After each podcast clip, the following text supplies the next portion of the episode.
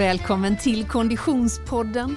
Vi är framme vid avsnitt nummer 10 denna fjärde säsong och trots att novembermörkret ligger tämligen kompakt över Göteborg är det glädje i poddstudion. Jag som pratar heter Frida Zetterström och på andra sidan poddbordet Oskar Olsson. Hej Oskar! Hej Frida! Hur är läget? Det är superbra.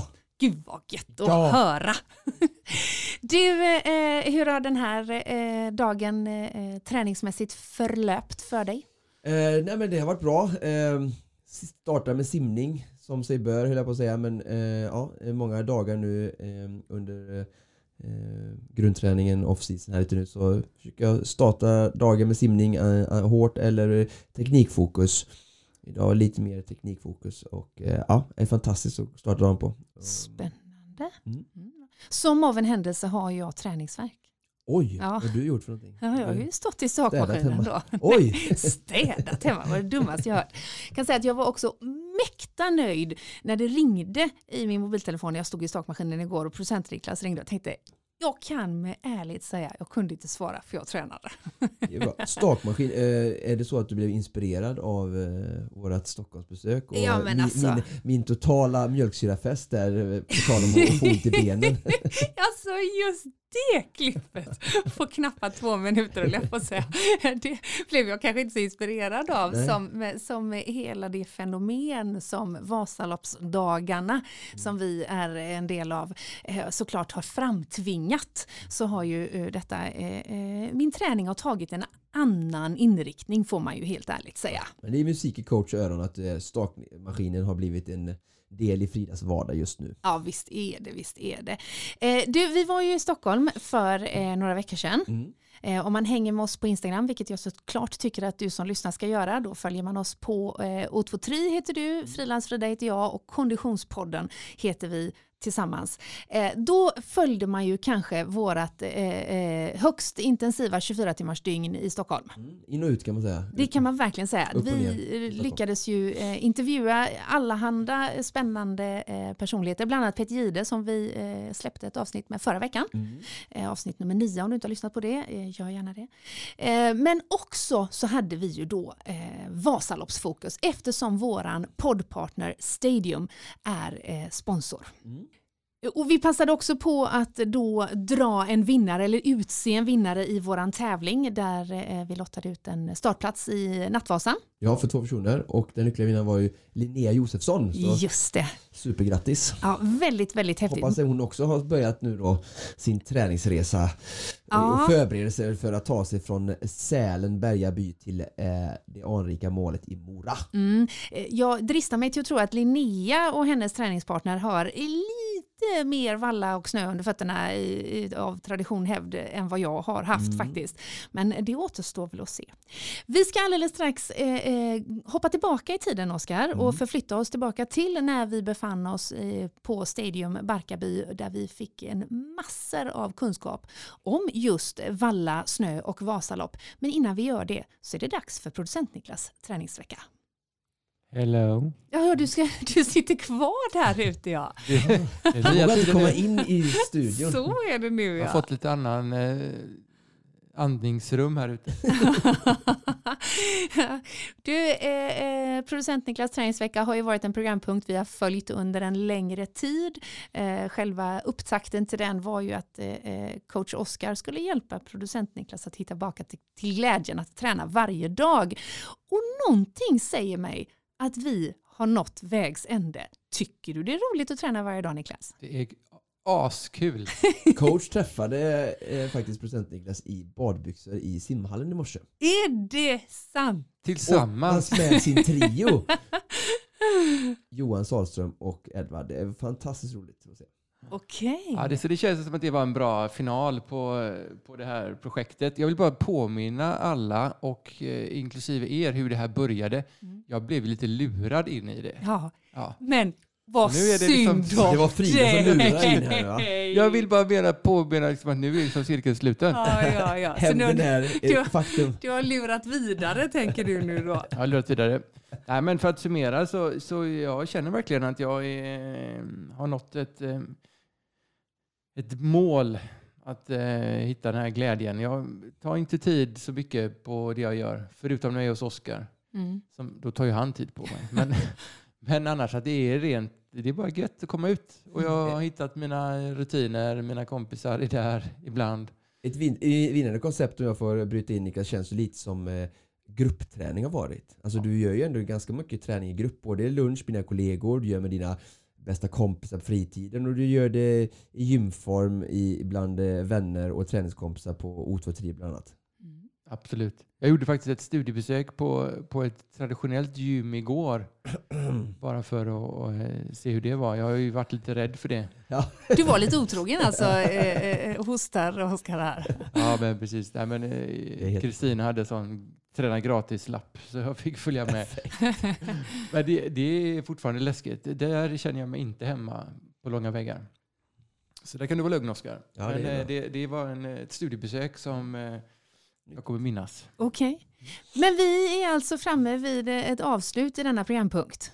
Ja, tills vidare i alla fall. Jag får Ja. väl återkomma sen när man känner att jag vill ha en, eh, nya mål där och kanske börja mäta effekten av varje träningspass. Och vad är det man säger? För när man stänger en dör så öppnas en ny. Ja, Någonting dör så växer någonting. ja Eller just det. säger man Ja. avslutar. Ja, ja, ja, Och jag ser väldigt mycket fram emot att få eh, följa din eh, träning här fram till eh, början på mars. Trevligt, jag med känner jag.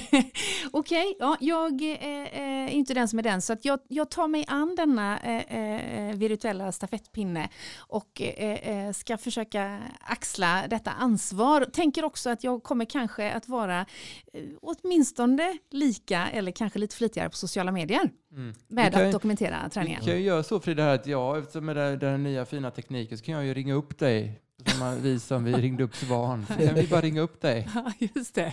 Gud vad bra. Så Ja. lämnar jag en liten rapport tänker du då? Ja, men precis. Ja, vi ska se vad vi kan lösa. Och än en gång, Instagram Konditionspodden, det är väl där det kommer att bli kanske både ett och annat träningspass. Vi hade ju faktiskt det första eh, på hotellgymmet i Stockholm. Vi ser det som någon slags eh, inofficiell eh, startup. Lite en inofficiell kick-off. Mm, Ja, kick-off. övriga hotellgäster som trängdes med oss där tyckte också det 06.30 där, att det var kul att få vara en del av våran kick-off. Alltså det var väldigt trångt och väldigt chockerande att en vardagsdag mitt i Stockholm, eh, liksom fullt i det lilla gymmet. Ja, Men det är samtidigt väldigt glädjande, eller ja hur? Att se att människor går upp på morgonen innan jobbet eh, och eh, tränar på hotellgymmet. Det var Mm. kul.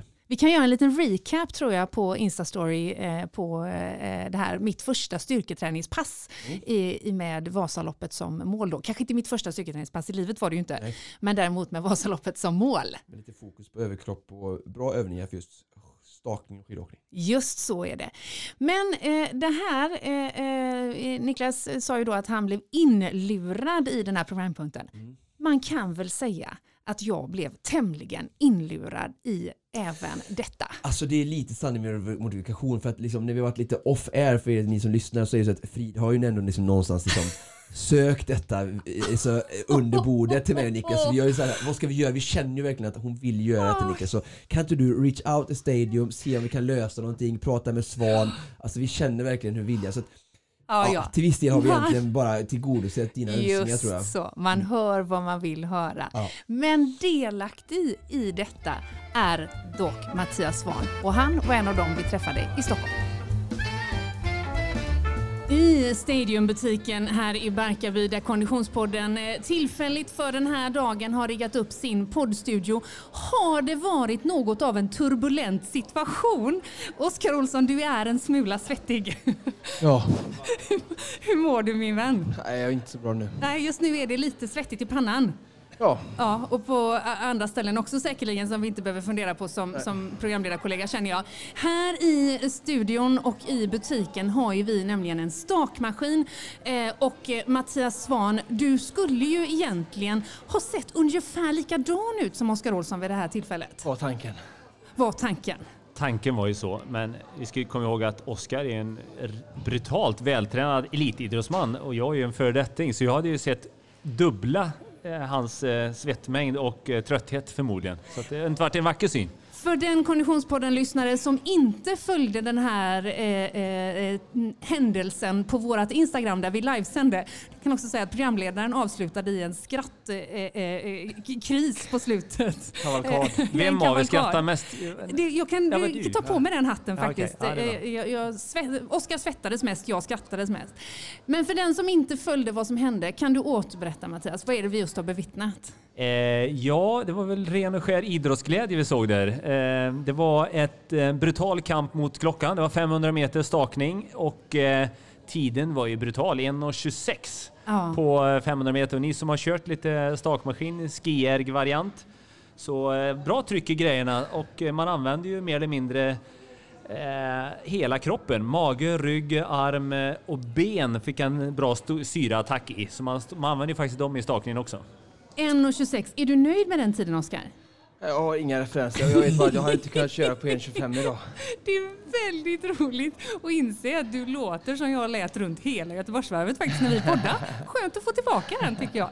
Ma-. Mattias, vi eh, vänder uppmärksamheten och mikrofonerna åt ditt håll istället. Eh, För den eh, Konditionspodden-lyssnare som inte känner till dig, kan du berätta lite kort, vem är Mattias Svahn? Ja, vem är Mattias Svahn? Eh, nerifrån Västergötland, Timmersdalen, mitt emellan Skövde och Mariestad från början, men bor i Mora sedan eh, 20 år tillbaks. Har satsat på längdskidåkning. Eh, kanske mer eh, känd efter min karriär än under. Eh, jag höll väl på med långlopp, alltså lopp över 42 kilometer, Vasaloppet och andra lopp ute i Europa, men mer känd som vallare kanske Eversberg och eh, jobbar en del med SVT som expertkommentator där. Just det, och du är ju då Vasaloppscoach. Vad, vad betyder det? Vad är man då? Ja, eh, det var faktiskt en, eh, en kille som en, en, en av mina söners kompis gick förbi eh, mig för några år sedan och sa han vad jobbar du med egentligen? Jag har sett dig på TV ibland och sett dig gå omkring med en långkalsonger hemma med en dator i knät. Vad är ditt arbete? det fick jag av en, en eh, sjuårig kille. En relevant fråga Ja, en relevant jag. fråga Ja. och jag ska försöka svara på den här. Man jobbar med att lära ut allt jag vet om längdskidåkning, hur man förbereder sig för långlopp. Eh, både fysiskt, alltså hur man tränar, hur man förbereder sig allt ifrån klädsel till eh, hur man vallar skidor, ja, vilken utrustning man behöver. Så alla förberedelser för, för Vasaloppet kan man säga. Mm. Vad gör du den dagen, dagen efter Vasaloppet är liksom färdigt för året? Tar du semester då? Ja, då brukar jag lo- logga in, höll jag på att säga, på något vilohem, Tallmogården eller något sånt där hem där runt Siljan och bara ligga och dricka äppeljuice och, och titta ut i, på tallarna. I två och en halv dag, sen börjar de. Ja, precis. Nej, men det, det brukar vara lite, batteriet brukar krämas ur där ganska bra. En hård vecka med mycket aktiviteter som jag toppade med att åka som åkande reporter gjorde jag i, i år också. Så fick det. man hel dag där också. Spännande. Du, eh, om man nu skulle åka Vasaloppet eh, för första gången som av en händelse, ponera att man är en 44-årig programledare som har blivit lurad in i den här situationen. Helt hypotetiskt skulle det kunna vara så. Vad ska man då tänka på? Hur ska man förbereda sig mentalt och fysiskt? Den här personen som du pratar om, Mm, den har helt du- hypotetiska personen Ja, alltså. precis. Ja. Har du någon koll på hur mycket den har tränat bakåt i tiden, säg ett par år tillbaks? Ja, ganska bra koll på hur mycket den här personen har tränat faktiskt. Eh, Ja. Den personen har tränat väldigt eh, oregelbundet. Eh, I, I Konditionspodden-termer väldigt lite, i vanlig människa-termer ganska mycket. Eh, väldigt oregelbundet och väldigt lite eh, längdåkning. Mm. Ingen alls Okej. Faktiskt. Då skulle den personen rent hypotetiskt eh, få behöva göra så här att eh, den ska behöva träna de muskler som eh, kommer användas på Vasaloppet. Mm. Eh, så då är det alltså mycket överkropp skulle jag gissa, kanske inte varit mest det som har tränats. Eh, så mage, rygg och arm. Så typ är man en gymperson, är den här personen, då är det en crosstrainer eller stakmaskin eller roddmaskin, någonting som använder överkroppen också. Eh, gärna prova på lite rullskidåkning eller söka sig till eh, snö nu när det börjar bli lite konstsnö i Sverige. Just det. Gå stavgång får man inte missa heller. Gå med lite kortare stavar.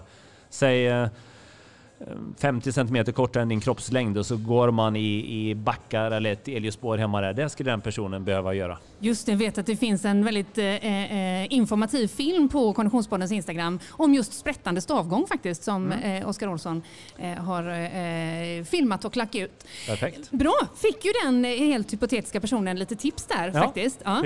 Står plankan skulle också kunna vara en bra plankan grej kanske. Plankan är bra. Ja. Sätt på en långfilm och så kör du plankan. Perfekt, det är bara att köra. Jättemycket korta Youtube-avsnitt tror jag det blir ja. faktiskt. Mer. Du, finns det några klassiska misstag som man som åkare skulle kunna råka göra när man åker sitt första Vasalopp som man ska undvika? Liksom? Do's and don'ts. Precis. Det är ju en del grejer som brukar komma in där på det kontot och det som är just under själva loppet så är det väl att man ofta klär sig för mycket. Mm. Mer att, eh, oh, tänk om jag fryser. Eh, och då är det ofta att man har eh, material som inte andas. Man kanske har flis eller man har ett eller två lager för mycket kläder på sig eller man har en väst. Eller, ja.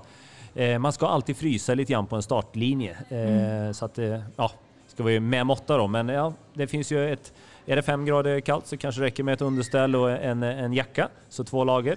Om man Då kommer den hypotetiska personen frysa väldigt mycket kan jag säga redan i ja, förväg. Men... Precis, ja men det är bra. Då ökar eh, personen tempot lite grann så löser det sig. Nej, ja, man kanske bra. har en väst. Men sen så är det att man dricker mycket under eh, loppet. Eh, dricka var 20-25 minut. Man kanske har en camelback eller man har en, ja, något slags vätskesystem med mm. sig. Um, det som är vanligt också det är kanske att man eh, rent innan att man inte har eh, kört så långa pass. Det kommer ju kanske ta ganska många timmar för den här personen mm. att köra. Så ute under lång tid och förbereda kroppen eh, på att vara ute i 5-6 timmar mm. innan.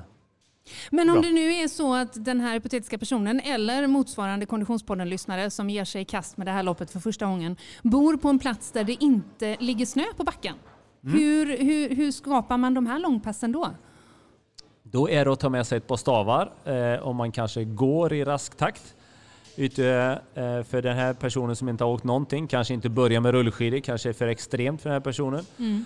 Eh, eller också gör man ett crosspass, som vi säger, man mixar olika bara för att det ska vara så enformigt. Om man ska vara ute i två, tre timmar så kanske det är tråkigt att bara gå med ett par stavar så lång tid. Man kanske cyklar en timme, man kanske går med stavar en timme och man kanske springer en timme. Eh, men håller väldigt, väldigt lågt tempo. Just det. Så att man väl lär kroppen att vara ute lång tid. Det, det kommer man tacka sig själv eh, för när man väl kör loppet. Ja. Du kan till exempel gå in, cykla på gymmet en timme, gå eller springa, gå i uppförsbacke på löpbandet eller jogga ja. och sen köra stakmaskin en timme. Bra tips! Gym finns ju i hela Sverige. Ja, välkommen in i matchen Oskar Tack så mycket. du, eh, Mattias, det är ju inte eh, ett skämt på något sätt eller ens en överdrift att säga att du är eh, eh, väldigt initierad när det kommer till Vasaloppet och har liksom känslan med dig. Går det att beskriva känslan kring starten och loppet? Kan du liksom förmedla den på något sätt? Det är ju så att en Vasaloppsstart måste man nästan vara med om mm. och, och, se verkligen. Eh, så är det. Att det, är, eh, det går liksom inte riktigt att... Eh, jag är små... Ska vi inte jämföra med en barnafödsel här, men jag har inte fött något barn, men jag har varit med och sett. Det är liksom, man bör se, vara med liksom, uh. på plats. För att, eh, men det är färgsprakande, det är ljud och det är explosioner av eh, alla de möjliga slag, så att det är magiskt och häftigt eh, mm. få se eh, en sån live. Sån, eh, extrem fantastisk eh, tradition och kultur i detta också. Snart hundra år gamla lopp. Och också, det är också som det är så unikt för det tycker jag. Mm. Ja, nej, men det är första söndagen i mars klockan åtta. Då är det liksom, de har hårt, hållit hårt i den traditionen att alla startar samtidigt. Och det är många har tyckt att ja, men kan vi inte ha någon intervallstart Exakt. och så. Många andra har vill dela upp det, men det är deras tradition och, och det är det är häftigt att se och det är någonting mm. som man kommer att hålla fast vid tror jag. Du nämnde att ett klassiskt misstag som många gör är att klä sig för varmt. Trots det är ju kylan ändå något som man, eh, många pratar om. Mm. Eh, vissa kanske också är väldigt rädda för den, skulle man kunna tänka. Eh, det pratas om ett köldhål under loppet. Det pratas om ett sånt ja. ja, Det brukar vara Tännäng i så fall. Ja. Efter man har passerat Mångsbodarna så ligger Tännäng.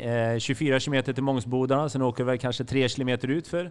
Så efter 27 där någonstans har du Tännäng. Det brukar vara ett riktigt köldhål. Sen börjar det ganska långa eh, stigningen upp mot eh, Risberg så det blir varmt. Då blir man varm.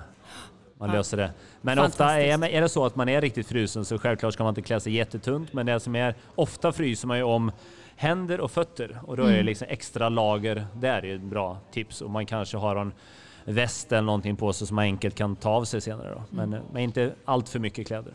Så tror jag att många Vasaloppsåkare som åker första gången kommer inte från Sälen och Mora. Så de klär sig för hur det är i Sälen. Mm. Sälen är du helt stillastående. Du har precis vaknat på morgonen, kroppen har inte kommit igång. Det är mycket kallare än du är van vid och det blir bara varmare temperaturmässigt och kroppen blir varmare. Så att jag tror att många klär sig efter hur det känns i starten och det Mm, tror jag är ett vanligt val. Det finns ett gammalt citat där som jag tyvärr fick reda på efter jag hade kört mina lopp. Jag var ju fyra två gånger. Skidåkningen Sven Nylander, man var ju liksom föll på målsnöret där. Eh, Så att jag fick höra vad Bengt Hasse som sa citatet. Du vinner aldrig Vasaloppet i långkalsonger. Det fick jag höra tyvärr efter så att, så att där har man, där har man Okej. grejen. Jag tänker att man överlever Vasaloppet om man har långkalsonger. Kanske. Ja, Men det- det kan också vara olika ambition där variant. faktiskt. Du, eh, för den Konditionspodden-lyssnare och den eh, eh, hugade åkare som har missat att anmäla sig. Det är fullt vet vi ju såklart. Vad, vad vill du säga till dem? Som Om man- inte har möjligheten i, i år. Om man verkligen vill åka alltså.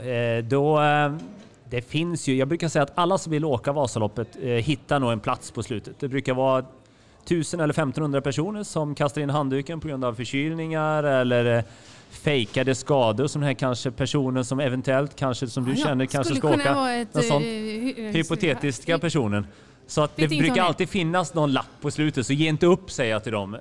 Men annars så finns det ju öppet spår Ja. som är samma distans exakt och går helgen innan. Mm. Och eh, annars så kan man se det på sikt att ta ett kortare lopp i år och sen så ta ett eh, längre lopp nästa år. Avslutningsvis, Mattias Svahn, vad är det allra bästa med att åka Vasaloppet? Förutom Eh, blåbärssoppan alltså. Ja, nej, men jag skulle nog vilja säga att den eh, glädje man ser hos eh, alla, alla kanske inte åker runt och snackar med varandra och så, men hela tiden. Jag åkte ju som sagt lite längre bak i år som åkande reporter, men på något sätt så gör man det tillsammans om man har ett gemensamt mål, bildligt talat, och man har, ja, det är liksom ren och skär idrottsglädje som behöver eh, upplevas, antingen som åskådare eller som åkare. Så det är eh, ren lycka. Det är min julafton. Mycket, mycket bra. Ren lycka är liksom eh, målbilden jag tar med mig faktiskt. Det Men- ska du Precis. bevara djupt. Det ska jag bevara djupt. Mattias Svahn, eh, officiell Vasaloppscoach, tack så hemskt mycket för att du ännu en gång gästade Konditionspodden. Någonting säger mig att vi kommer få anledning att återkomma till dig. Trevligt på återhörande. Tack Mattias. Tack. Här inne i Stadiumbutiken i Barkarby är det full fart, det är shopping i mängder och det är också en hel del leverantörer på plats för att ge expertråd till hugade Vasaloppsåkare. Det är Vasaloppskväll här idag, Oskar. Verkligen. Och det är verkligen eh, full action. En liten bit bort ifrån där vi har riggat upp våran poddstudio står gänget från Svix och nu har Per tagit plats i studion. Hej Per Thunberg! Hej, Hur är läget? det är bra. Du, du jobbar ju för varumärket eh, Swix. Många har ju säkert hört det namnet, eller man kanske har sett eh, Gunde Svans klassiska mössa med loggan på. Men vilka är ni egentligen? Ja, vi är ju ett, eh, de flesta förknippar nog oss mest med ett norskt valla-märke. Men egentligen är vi ju svenskar. Jaha, Eh, Swix startades på 40-talet i Sverige. Jag är ju oerhört partisk så jag brukar säga att det kommer från Malung. Men det är kanske inte helt rätt. Men det var egentligen eh, Astra. Eh, VDn på Astra på 40-talet hade jättedåliga skidor och tyckte att det här funkar ju inte. Och på den tiden så kokade nästan alla skidåkare vallan själv. Och då fanns det en eh, skidåkare som heter Martin Matsbo som höll till i Malung. Hans vallakokeri brann ner och då fick han jobb på Astra för att de skulle se till att fixa vetenskapligt testad valla okej. istället för, eh, vad ska vi säga, ja, att det skulle bli ny, ny valla varje gång helt enkelt. Ja. Eh, på 70-talet så såldes det till Norge. Eh, så sedan dess så är vi ett norskt bolag som är jättestora på stavar och vallar framförallt. Mm. Eh, säljer även rullskidor och kläder och så vidare. Väldigt mycket fokus på längdskidor. Det här med valla är ju något av en djungel. Eh, det, det, det, måste vi ändå tillstå tror jag. Hur navigerar man som eh, eh, längdskidåkare i den här djungeln? Jag brukar säga att man ska se till att göra det så enkelt som möjligt för sig. Man kan göra det jättekrångligt eller man kan göra det jättelätt. Mm. och egentligen är det så här, vi har väldigt många olika vallor av olika slag för både glid och fäste. Men syftet med dem är ju att man ska kunna hitta den där spetsvallningen som är perfekt för Johan Olsson när han ska vinna femmilen. Just det. Men för en motionär som ska ut och träna en torsdagskväll så behöver man inte krångla till det så mycket. Alltså, gör det enkelt, se till att lära dig den vallan du har istället för att köpa en massa, massa nya produkter. Ehm, Jag brukar säga att det enklaste sättet är kolla i träden. Är det snö på träden så ska man ha burkvalla. Är det inte snö på träden så är det klister. Okej, det här måste vi bara notera ordentligt. Snö på träden, burkvalla. Ja, Och sen så får du hjälpa Frida och säga skillnaden på fäste och glid. Inte ens Ja, den nivån det. har Frida tagit sig till än. Ja, just det. För du har inte klister på glidvallen. nej, nej, det har jag ju sett de som har kommit med klister Okej. hela Ja. skidan. Oj. Det går oftast inte så bra. Eh, innan man skrattar för mycket åt det så på 40-talet när det var träskidor så då, då var det ju liksom en burkvalla hela skidan. Per, jag gillar dig redan, alltså Ja. innan man skrattar för mycket. Ja, precis. Så, så, så är man väldigt, har varit med väldigt länge så, så kanske man inte ska, skratta åt det för mycket. Men i princip så får man ju alltså två glidytor och en fästyta på varje skida. Ja. Och i mitten har man fästet och ute på ändarna så har man glid. Eh, för de flesta som är motionärer och inte kanske kan så mycket om vallning så är det oftast fästet som är allt fokus i princip. Ehm, och då gäller det ju att göra det enkelt med fästet så att man ser till att man har fäste men att det inte fryser i. Eh, och det, där, det man kan säga är ju så här att när snön faller ner så är det som en sån här fin flinga man klippte när man var i dagis i Ja. papper. Massa spretiga spetsar ut Kristaller, av ja. kristaller så här. Den är väldigt vass och den fastnar väldigt lätt i vallan. Då kan man inte ha en för mjuk valla som klister för då fastnar den och kommer aldrig ut ur vallan igen. Har man däremot att eh, när det börjar bli runt nollan eller det kanske har varit plusgrader men blivit kallt igen, då har de där spetsarna dragit in sig igen och så blir det en kula av snön istället. Då behöver man en mycket mjukare valla för att få fäste. Och då är det dags att ha klister. Vad skulle, går det, jag förstår att det här är en svår fråga såklart, men går det att göra en generell rekommendation om man som första gångåkare eller ovan ska ge sig på och försöka ta hand om sina skidor själv eller ska man ta Mm. experthjälp? Eh, ja, men både och. Eh, om, man, om man ska göra en, liksom fortsätta den där enkla vägen då så kan man säga så här att när det då är snö i träden så du behöver inte ha åtta olika burkar. Nej. Det måste du om du ska åka världscupen, men, men ska du åka bara på träning så ta upp snön och kolla. Är det här fluffig, vykortsvacker, liksom, du kan blåsa bort snön. Ja. Då kan man tänka blå som är blåsa, blå burk. Och kan du göra en snöboll utav det, då tar du en röd burk. Och allt däremellan så tar du en violett som är en blandning av rött och blått. Ja, ja, ja. Och sen har du ett klister som du har när, du, när det behövs klister. Så mycket krångligare än så behöver man inte göra för att kunna komma ut och träna. Eh, när du sen ska åka kanske ett Vasalopp, då tycker jag det finns två alternativ. Antingen lyssnar du på vad vi säger och så gör du bara så. Och så tänker du inget mer på det. Eh, eller också så lämnar du in dem, för vi har Valla Service. Eh, vi har ju Valla Service både i Sälen och Mora. Det finns även sådana som Mattias Svahn som ni sa här som också hjälper till. Ehm, och då kan man kanske satsa på det just den dagen. Så kanske man känner att ja, men jag, jag mår bättre om jag bara får lämna från mig det till någon annan. Det är någon annans fel om det går dåligt. Just det. Ehm, så, så det kan jag tycka, just den dagen kan det vara värt att, att ta hjälp. Jag har några eh, följdfrågor här till eh, Fridas eh, privata torsdagskvällsvallningar här nu den kommande tiden. Eh, du pratar mycket om fäste Ja. eh, och du kommer tillbaka dit eh, sen, men vi börjar med glid. Ja. Eh, vad finns det olika färger där Frida? Har hon blå glidvalla också? Eller hur, hur lägger hon på glidet och hur ofta? Mm. Varje torsdag eller räcker det Ja, just lite? det. Eh, Men man kan ju också tänka där, skillnaden mot fäste är också att det är inte lika digitalt eller vad man ska säga. Fäste är så här, antingen har du bra, eller så har du för mjukt och då fryser det i, eller så har du inget fäste alls. Och så blir du jättearg och får ont i ljumskarna. Eh, På glid så är det ju mer så här, gör du lite fel så, du har ju ändå glid. Det är ju inte tvärnit. Så där tycker jag att när du ska träna så krångla inte till det för mycket utan välj någon, alltså vi har till exempel nya flytande glidvallor som är jättebra, flårfria, enkla, du sprayar på.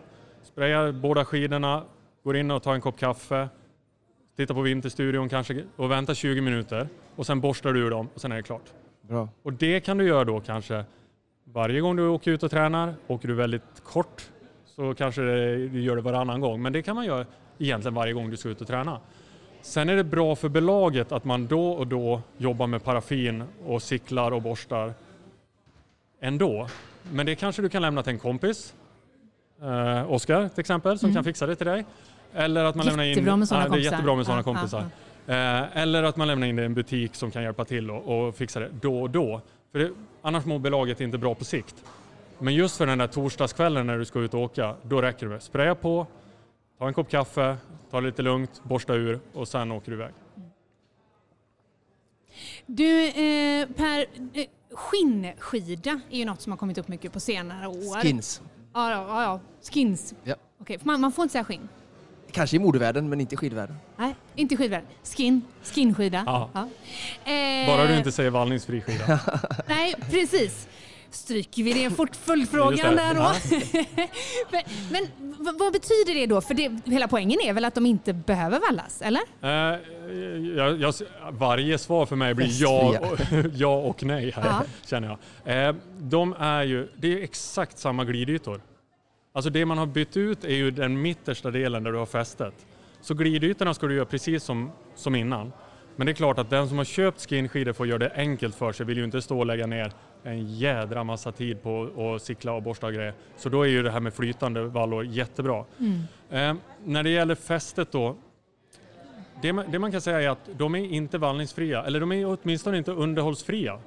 Du måste ta hand om ditt skin och, och du måste rengöra det och du måste impregnera det så att det inte drar åt sig smuts och inte drar åt sig fukt som kan riskera att frysa ihop. Så att du måste behandla det, men däremot så behöver du inte känna oro för att du har vallat fel. Nej. För de funkar ju i alla fören i princip. Mm, mm. Jättebra träningsskida skulle jag säga. Absolut. Jag tycker att skinskidan är... Det finns två fantastiskt bra ändamål för det. Det är fantastiskt bra för, för dig och för mig och för dig Ja. att vi kan eh, komma ut och träna. Att, vi, att det är enkelt. Vi kan ha dem liggande i bilen, vi kan bara svänga in. Här fanns det en skidanläggning. Ja. Gött, jag åker ut och åker lite grann. Eh, det går snabbt, man kan minimera tiden man står i vallaborden och Mm. lägga den tiden i spåret istället. Och sen är den ju jättebra för de här som skräms lite grann av valla Mm. som kanske annars inte hade kommit igång och åka skidor. Mm. Som kanske inte ska åka ett Vasalopp, de kanske bara ska åka ut och ha det gött i spåret. Mm. Jättebra att ha någonting som är enkelt, för du har ändå alltid fäste.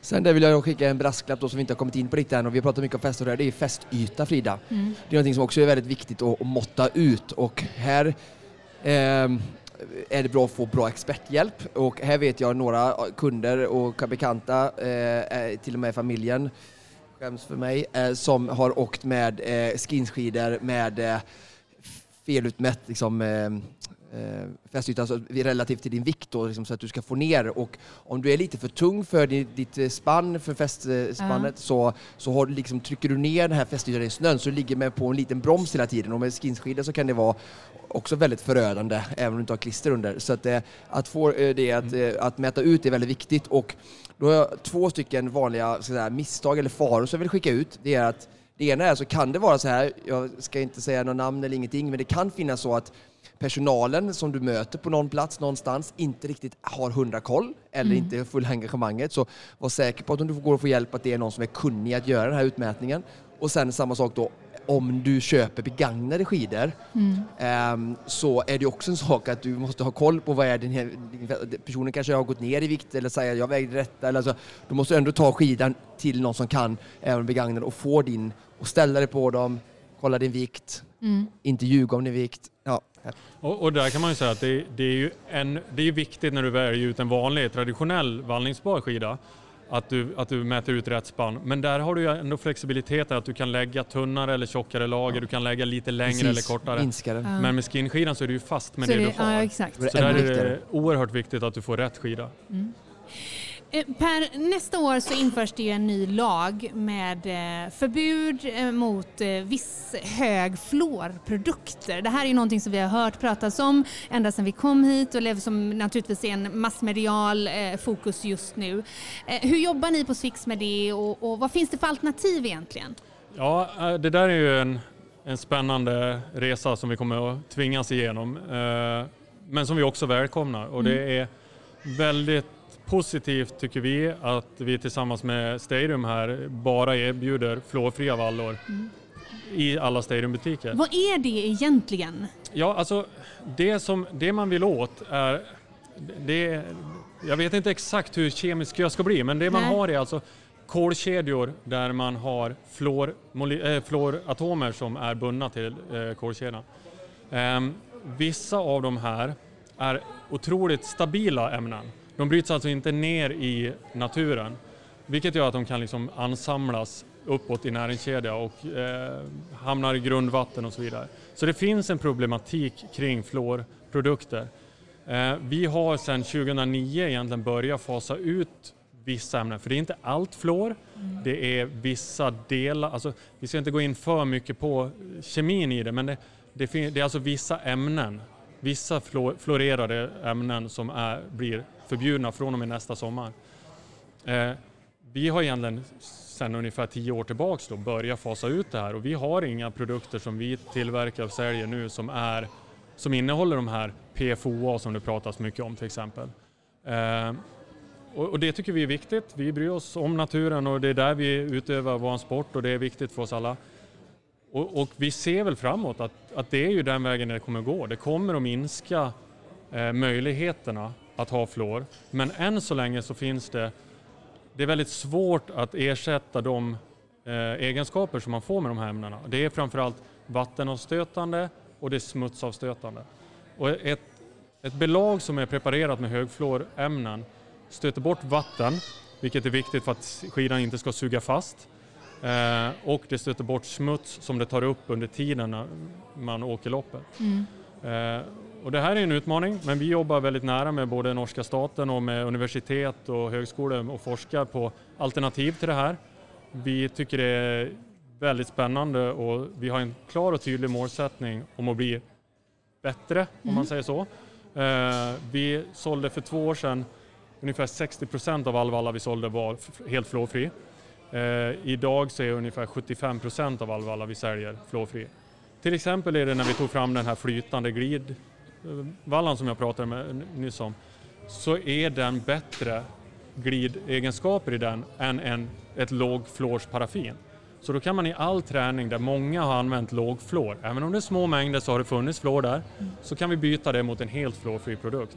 Och det tycker vi är, det är en väldigt spännande och, och bra resa som är på gång. Eh, Det här ställningstagandet som ni eh, eh, tillsammans med Stadium har tagit nu, eh, möter det några speciella reaktioner hos konsumenten eller går det bra att övertyga om att ni tillsammans med ja, som återförsäljare som Stadium och andra gör det här för liksom, värnar om miljön och sådär? Vad får, får ni för reaktioner?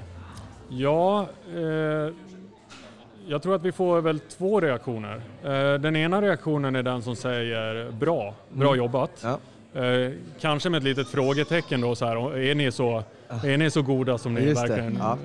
vill säga? Och, det- och det, det hävdar jag. jag Ja. Vi har ett ärligt uppsåt att vi vill bli helt fluorfria Ja. i framtiden. Det är en klar målsättning vi har.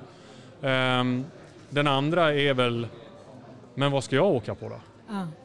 Eh, och, och sanningen är att än så länge så är fortfarande eh, högfluorprodukter det, snabba, det är det, den produkt du använder för att åka snabbast. Det är det som kommer fortsätta användas i världscupsammanhang och så vidare. Ehm, och, och så är det och, och det, är inte, det är inte på något sätt förbjudet att använda. Det är inte på något sätt förbjudet att köpa, men däremot har vi begränsningar på vissa delar, vissa, utan att gå in på kemin då, så är vissa fluorämnen får vi inte tillverka längre. Och det gör vi inte längre. Kommer till att vara lagstadgat som vi har förstått det. Ja, det är ju ett EU-direktiv som, som säger att det får inte, vi får inte tillverka och sälja. Eh, och däremot så finns det inget förbud på Vasaloppet till exempel. Och det har vi, fick vi jättemånga frågor i fjol, om det var ett förbud mot att åka på fluor. Eh, det finns det inte. Så att det, för den som tar det ställningstagandet själv så får man väldigt gärna åka på fluor. Ehm, men som sagt, vi, vi är på väg mot ett fluorfritt, eh, ski, en fluorfri skidåkning. Eh, vi är inte riktigt framme. Eh, och de fluorprodukter vi säljer, de är inom det reglementet som kommer att gälla även efter 2020. Så att vi är redan liksom klara egentligen med, med den resan få bli godkända till nästa säsong. Men det är klart att vi, vi tittar ju såklart redan nu längre fram och tittar var, var kommer vi att hamna. Vasaloppskvällen här inne i Stadiumbutiken i Barkarby är förvisso kolmörk utanför fönstret men den är fortfarande ung och jag ser Per att det är mycket folk borta i din monter så vi ska släppa iväg dig. Absolut. Tack så hemskt mycket för att du gästade Konditionspodden. Tack så mycket. Tack så mycket. Kul. Det här var allt vi hade att bjuda på för idag. Tack för att du lyssnat. Precis som vanligt produceras Konditionspodden av Fredag. Connect Brands with People.